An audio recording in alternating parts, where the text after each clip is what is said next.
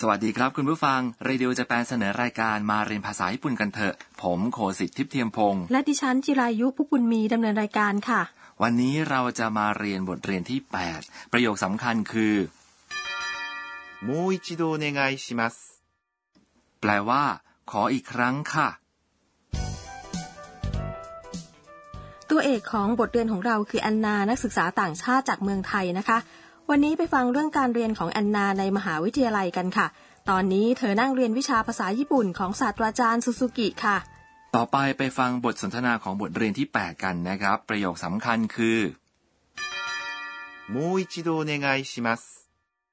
แปลว่า ขออีกครั้งค่ะ 皆さん、これを覚えてください。試験によく出ます。先生、もう一度お願いします。 ต่อไปมาฟังคำอธิบายเกี่ยวกับบทสนทนานี้กันนะครับ ศาสตราจารย์ซูซูกิชี้ไปที่กระดานดำแล้วพูดว่า 皆さん、これを覚えてください。 แปลว่า ทุกคน กรุณาจำนี่ 皆さん、 แปลว่า ทุกคน これ คือ นี่ を คือคำช่วยที่บ่งชี้กรรมครับ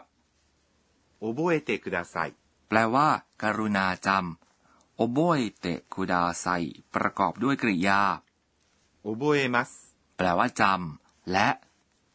ください。 แปลว่า กรุณา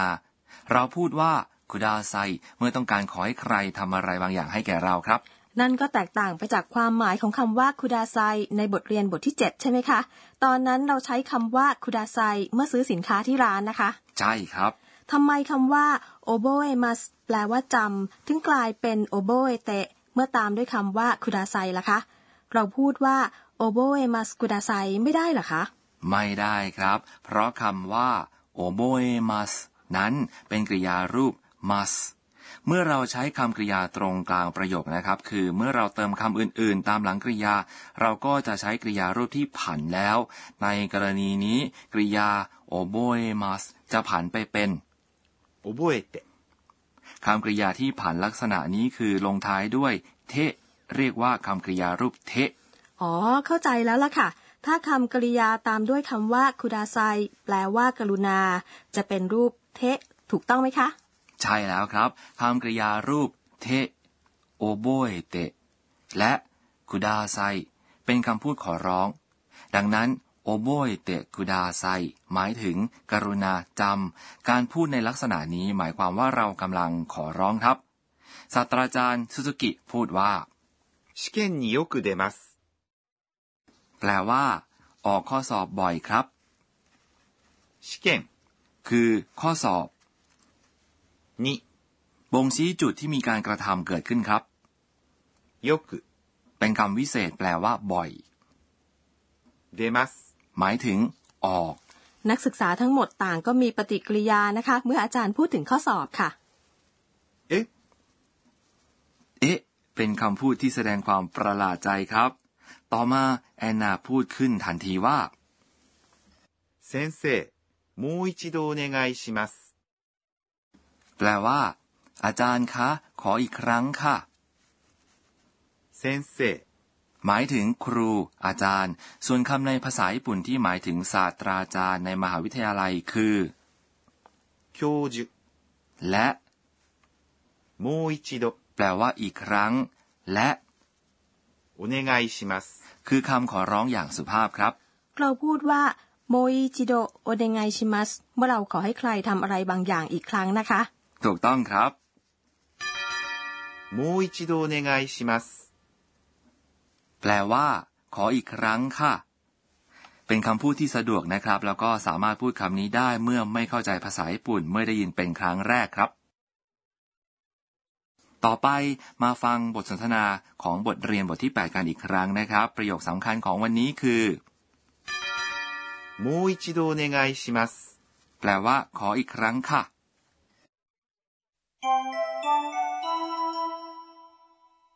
皆さん、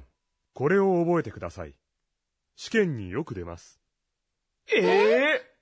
生、もう一度お願いします。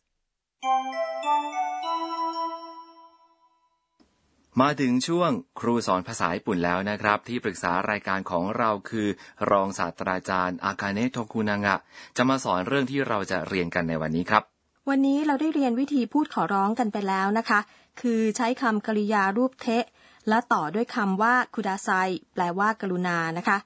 อาจารย์กรุณาสอนเรื่องนี้เพิ่มเติมอย่างละเอียดหน่อยค่ะ เราไปถามอาจารย์กันเลยครับ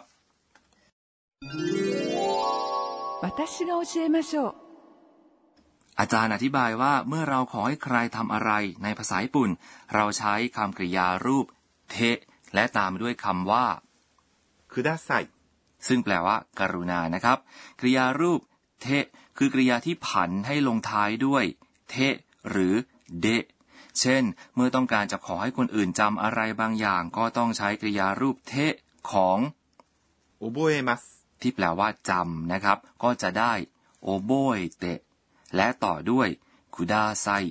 เมื่อสองคำมารวมกันคือ 覚えてください。 ต่อไปมาฟังกันนะครับว่า จะผันคำกริยารูป must ให้เป็นรูป เทะ ได้อย่างไร รูปแบบพื้นฐานก็คือ เพียงแต่ผัน must เป็นเทะ ตัวอย่างเช่นคำกริยาที่แปลว่า กิน 食べます。 รูปเทะของคำนี้คือ 食べて。 ดังนั้น 食べてください。 แปลว่า การุณากิน ต่อไปครับคำกริยาที่แปลว่า มองดู คือ 見ます。 รูปเทะ คือ 見て。 เพราะฉะนั้น 見てください。 แปลว่า การุณาดูคำกริยาที่แปลว่าทำคือ します。 รูปเทะ คือ して。 เพราะฉะนั้นคำว่า してください。 แปลว่า การุณาทำคำกริยาที่แปลว่า มา คือ 来ます。 รูปเทะ คือ 来て。 ดังนั้นคำว่า 来てください。 แปลว่า การุณามา ครับ โดยพื้นฐานแล้วเราสามารถทำให้คำกริยากลายเป็นรูปเทะ เพียงแค่เปลี่ยนจาก must เป็นเทะ ง่ายมากใช่ไหมครับ บรรดาคำกริยาที่ใช้รูปแบบนี้ คือกริยาที่มีสระเอะในพยางค์นำหน้า must อย่างเช่น oboemas และอีกส่วนหนึ่งที่มีสระอิในพยางค์นำหน้า mas ด้วยครับ เช่น mimas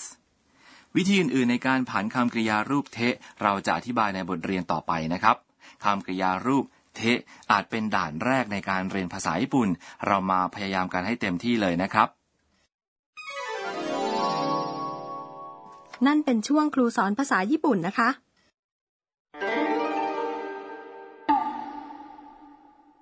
ต่อไปเป็นช่วงคำเรียนเสียงและท่าทางนะครับ ลองนึกดูนะครับว่าเสียงนี้คือเสียงอะไร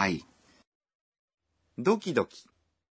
เสียงเคาะประตูเหรอคะ ไม่ใช่ครับ เสียงนี้เป็นเสียงหัวใจเต้นเร็ว เพราะความประหลาดใจหรือกระวนกระวายใจ เราสามารถใช้เสียงนี้ได้เมื่อหัวใจเต้นตึกตัก เพราะความตื่นเต้นตกใจหรือกำลังตั้งตารอคอยอะไรบางอย่างครับ อืมทำให้นึกถึงการ์ตูนมังงะเลยนะคะ พระเอกหรือว่านางเอกเนี่ยมักจะรู้สึกโดกิโดกิเมื่อเกิดอาการตื่นเต้นหรือว่าประหม่า เมื่อพูดคุยกับคนที่ตัวเองถูกใจนะคะ นอกจากนี้นะครับยังมีคำที่ใช้แสดงความรู้สึกตกใจด้วยนะครับ ドキ。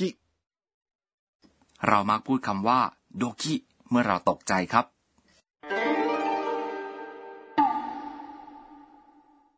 และนั่นคือช่วงคำเรียนเสียงและท่าทางครับ ต่อไปคือบันทึกของแอนนาครับ えーっと、今日は、 ดิฉันได้ข่าวมาว่าเราจะมีสอบย่อยๆ นอกเหนือไปจากสอบไล่นะคะ อยากรู้จังเลยว่าจะสอบย่อยเมื่อไหร่ ดิฉันรู้สึกโดกิโดกิ คุณผู้ฟังชอบบทเรียนบทที่ 8 ไหมครับ วันนี้ประโยคสำคัญคือ もう一度お願いします。 แปลว่า ขออีกครั้งค่ะ คราวหน้าเราจะไปฟังชีวิตในรั้วมหาวิทยาลัยของแอนนา อย่าพลาดติดตามรับฟังนะคะสำหรับวันนี้ สวัสดีค่ะ